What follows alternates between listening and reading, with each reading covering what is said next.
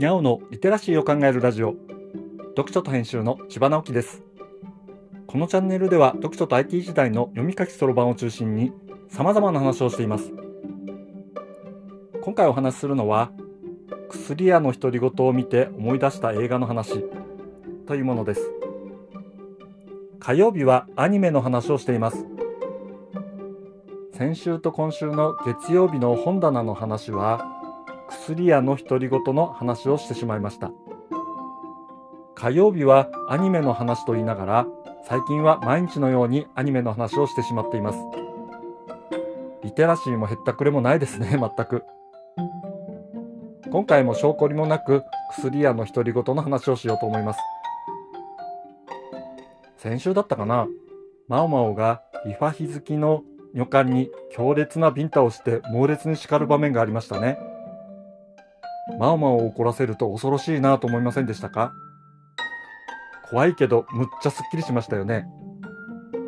その原因となったのは有毒成分が含まれているから禁止したはずのおしろいが使われていたからですね。ネタバレしすぎないようにこの辺にしますが、おしろいに有毒な成分があるという話で思い出した映画があります。ケワイシという作品です。ケワイというのは化粧のことです。原作は漫画のようですが、2002年に実写映画として発表されました。漫画では江戸時代の設定のようですが、映画では大正時代の設定に変更され、大正レトロな背景がとても印象的な映画になっています。ケワイシというのはメイクアップアーティストのことですね。化粧がテーマになっているので、そうそうたる女優さんが出演しています。この作品の中で花町の女性たちが色が白くなるからといって使っているおしろいに有毒な鉛が含まれていることをケワイ氏が教えるシーンがあります。怖いと思ってもそんなことは言っていられないと使い続けようとする遊女もいるのです。美しさと健康を天秤にかけて不健康な道を選んでしまう人は今でも結構いますよね。価値観は人それぞれだけれどできるなら安全な方法を選べるようにしたい。そういうことがテーマになっている作品はいくつか思い浮かびます。より安全な方法を探るという意味では、これまた古い作品ですが、キムタクが美容師役のドラマ、ビューティフルライフでも髪を傷めない方法を探している場面がありましたね。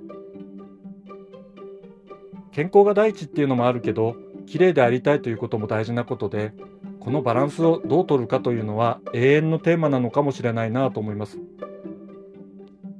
メイクは大変だし面倒という方も結構いらっしゃるかもしれませんが、僕から見ると上手にメイクができるのは羨ましいなと思うので、ママの怒りはもっともだけど、ぶたれた女官の素朴な気持ちも分かりたいと思うのですね。皆さんはどんな風に思いますか？今回は薬屋の独り言を見て思い出した映画の話をしました。今日はここまで。読者と編集では IT を特別なものではなく常識的なリテラシーとして広める活動をしています。